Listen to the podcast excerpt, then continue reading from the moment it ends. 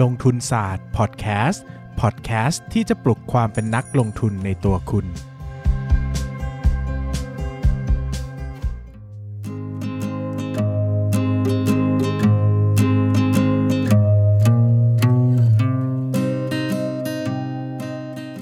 สวัสดีครับ ยินดีต้อนรับเข้าสู่รายการลงทุนศาสตร์พอดแคสต์รายการที่จะชวนทุกคนมาพัฒนาความรู้ด้านการเงินและการลงทุนไปด้วยกัน วันนี้นะครับเป็นวันที่ผมจะมา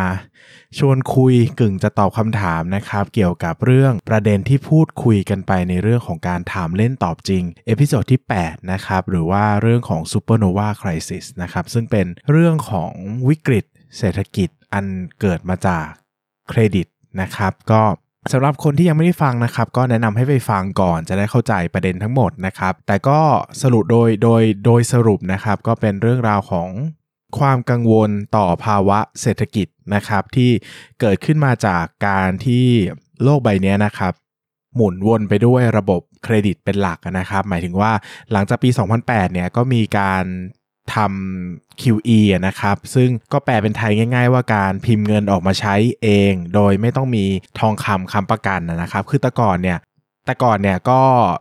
เวลาประเทศไหนประเทศใหญ่ ๆ นะครับ จะตีพิมพ์ เงินออกมาใช้เนี่ยก็ต้องมีทองคำค้ำประกันเป็นหลักทรัพย์พื้นฐานนะครับว่าเฮ้ยประเทศนี้มีความมั่งคั่งจริง ๆ ที่จะตีพิมพ์เงินออกมาใช้ได้ แต่หลังจากที่สหรัฐอเมริกาเนี่ยเลิกใช้มาตรฐานทองคำไปนะครับก็กลายเป็นว่าประเทศไหนก็ตามเนี่ยคือประเทศที่ไม่ได้ขึ้นกับทองคำเนี่ยก็สามารถตีพิมพ์เงินออกมาใช้ได้เรื่อยๆนะครับโดยใช้หลักการว่าถ้าเงินเนี่ย พิมพ์ออกมาเยอะนะครับ ตามหลักแล้วก็จะต้องด้อยค่าหมายถึงว่าเงินก็จะอ่อน เพราะว่าคนมีความเชื่อถือต่ำต่อสกุลนั้นๆ เพราะว่าพิมพ์เงินออกมาใช้บ่อยๆนะครับแต่ความเป็นจริงแล้วเนี่ยก็ ค่าเงินสหรัฐก็ไม่ได้ด้อยค่าอย่างที่หลาย ๆ คนคาดหวังว่ามันจะเป็นนะครับ ก็เลยเกิดเป็นประเด็นว่ามันเกิดความผิดปกติในระบบเครดิตหรือเปล่า การที่คนพิมพ์เงินออกมาใช้โดย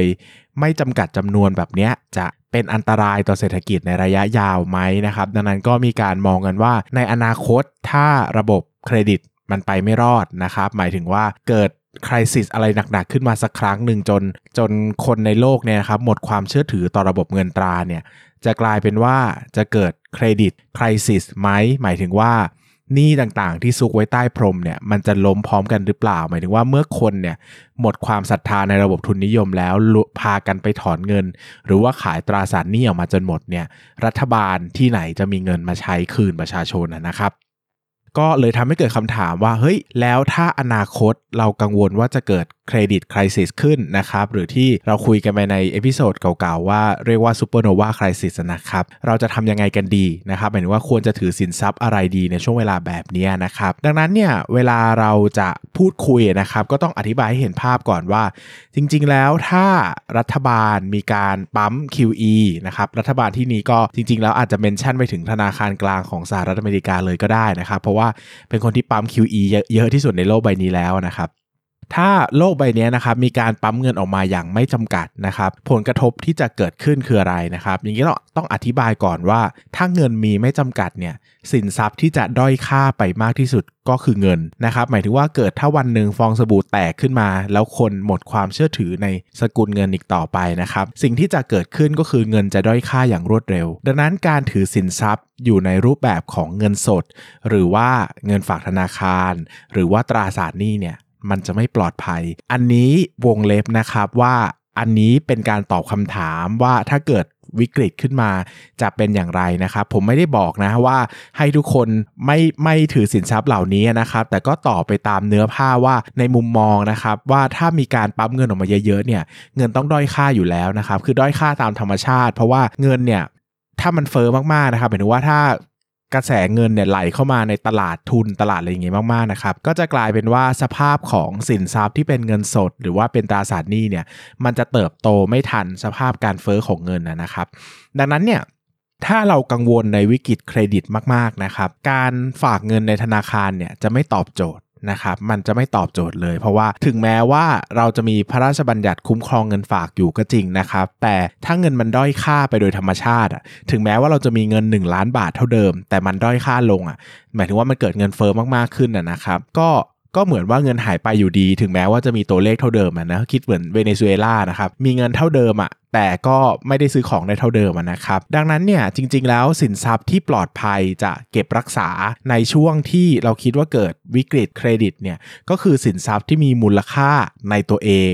แล้วการเกิดวิกฤตนั้นจะไม่ทำลายสินทรัพย์นั้นไปด้วยนะครับ ดังนั้นเนี่ยถ้าสังเกตเนี่ยที่ผมคุยกับเคน Money Buffalo นะครับก็เราจะพูดกันถึงสินทรัพย์หนึ่งที่ค่อนข้างบ่อยก็คือทองคำนะครับเพราะว่าจริง ๆ แล้วเนี่ยทองคำเนี่ยถือว่าเป็นสินทรัพย์ที่มีมูลค่าในตัวเอง แล้วก็ค่อนข้างจะเป็นอิสระจากตลาดเงินด้วยนะครับ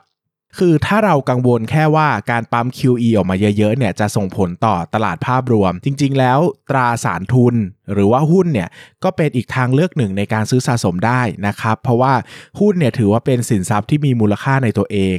ดังนั้นถึงแม้ว่าจะมีเงินไหลเข้ามามากเนี่ยตลาดหุ้นก็มีทิศทางจะเป็นขาขึ้น เพราะว่าเงินมันล้นโลกไงครับ เงินก็ต้องเข้าไปหาที่อยู่เพื่อสร้างผลตอบแทน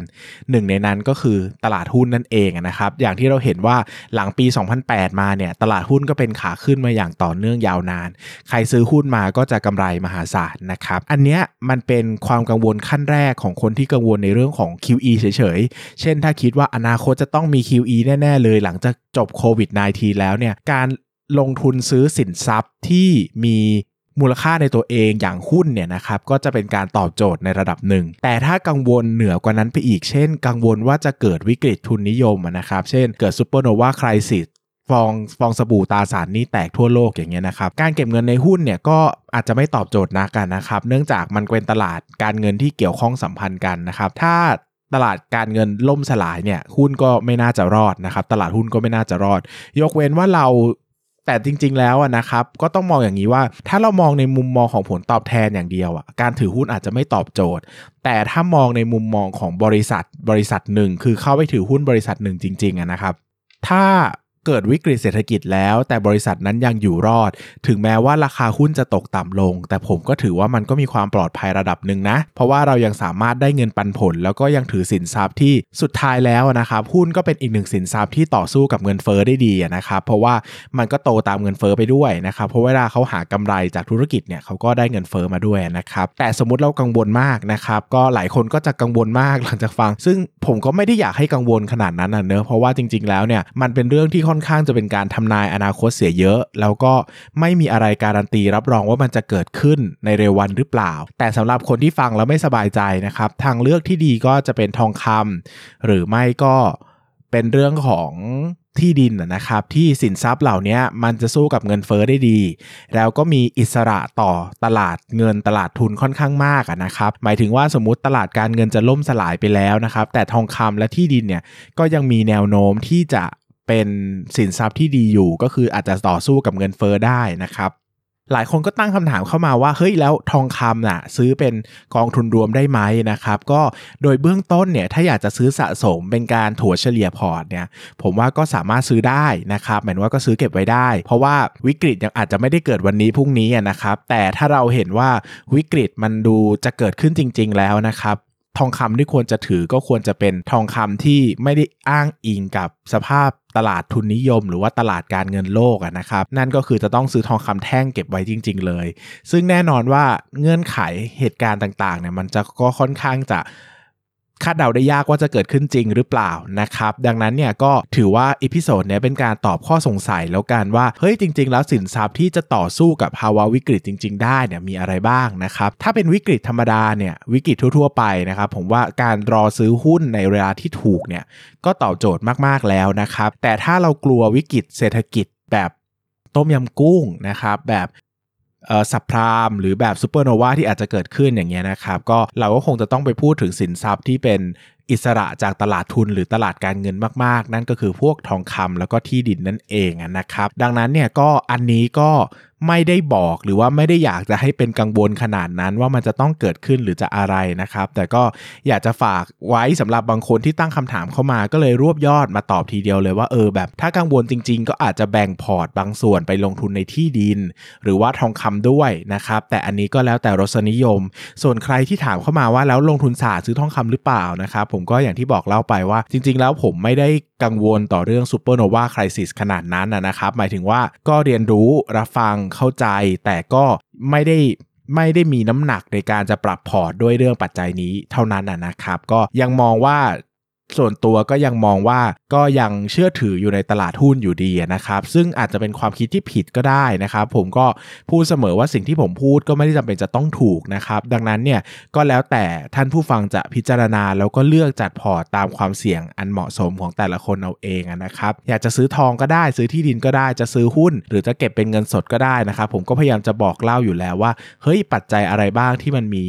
มีข้อสมควรในการซื้อนะครับ ว่าโอเค ถ้ากังวลแค่วิกฤตธรรมดาเนี่ยการถือเงินสดการถือตราสารหนี้เนี่ยก็ไม่ใช่ประเด็นที่ต้องน่าหวาดกลัวนะครับ ก็อาจจะไปรอซื้อหุ้นตอนถูกๆก็ได้ แต่ถ้ากังวลมากกับวิกฤตเครดิตกังวลมากกับซูเปอร์โนวาคริสิสนะครับก็แนะนำว่าอาจจะเป็นทองคำหรือว่าที่ดินก็ได้เหมือนกันนะครับ แบบนี้ก็เปิดทางเลือกไว้ให้แล้วกันว่าสำหรับคนที่อยากจะจัดพอร์ตกระจายความเสี่ยงให้เหมาะสมนะครับ อันนี้ก็แล้วแต่ ท่านๆ จะตัดสินใจได้เลยนะครับ พยายามมาตอบขยายความอีกนิดหน่อย เพราะว่าหลายคนก็ดูจะกังวลอยู่พอสมควรกับประเด็นนี้นะครับ ก็เลยมาเล่าให้ฟังกันประมาณนี้นะครับ ใครจะจัดสรรอะไรยังไงก็ได้เลยนะครับเอ่อขอตอบคำถามนิดนึงนะครับ ขอตอบคำถามนิดนึงนะครับ ก็เรื่องหุ้นนะครับที่ถามเข้ามาก็จดลงใน list หมดแล้วนะครับ ยังไงเดือนหน้าก็น่าจะมีหมุนวนมาตาม list ที่ขอไว้บ้างนะครับเอ่อ อยากให้สอนเรื่องการประเมินมูลค่าหุ้นแบบ DCF ค่ะ และมีคำถามว่าหุ้นต่างอุตสาหกรรมกันคุณปุณมีวิธีการประเมินมูลค่าแตกต่างกันไหมนะครับ ก็อย่างแรกเนี่ยเอาเรื่อง DCF ก่อน DCF เป็นการสอนที่ยากมากนะครับ แล้วก็ใช้สูตรเยอะมากในการสอนนะครับ การสอนในพอดแคสต์เนี่ยอาจจะได้เพียงคร่าวๆ หรืออาจจะไม่ได้เลยนะครับ ก็ต้องออกตัวไว้ก่อนว่าเรื่องนี้ค่อนข้างจะยากเกินไปสำหรับการพูดอธิบายโดยใช้เสียงนะครับขนาดสอน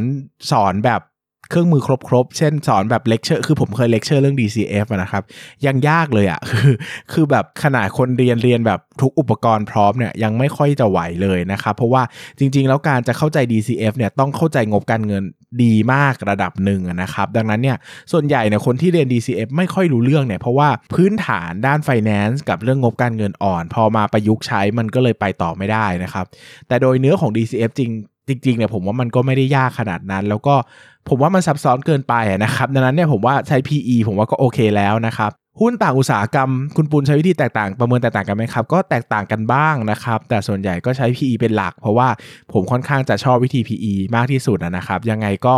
ก็เน้นว่า PE เนี่ยใช้ให้ง่ายใช้ให้ถนัดมือผมว่าก็ก็อยู่ได้แล้วในตลาดนี้นะครับ ไม่จำเป็นจะต้องเลือกวิธีที่มันยากลำบากเสียมากมายสำหรับวันนี้ก็ขอบคุณทุกคนมากนะครับ แล้วก็ วันนี้ความจริงต้องเป็นเทปสัมภาษณ์เนาะแต่ก็ด้วยโควิดนะ ก็ไม่สามารถจะทำเทปสัมภาษณ์ได้นะครับ ก็เลยมาบรรยายแบบนี้ไปก่อนนะครับ แล้วเดี๋ยวว่าสถานการณ์คลี่คลายเมื่อไหร่ก็จะกลับมาสัมภาษณ์กันแบบเดิมสำหรับวันนี้ก็ขอบคุณทุกคนมากนะครับ สวัสดีครับ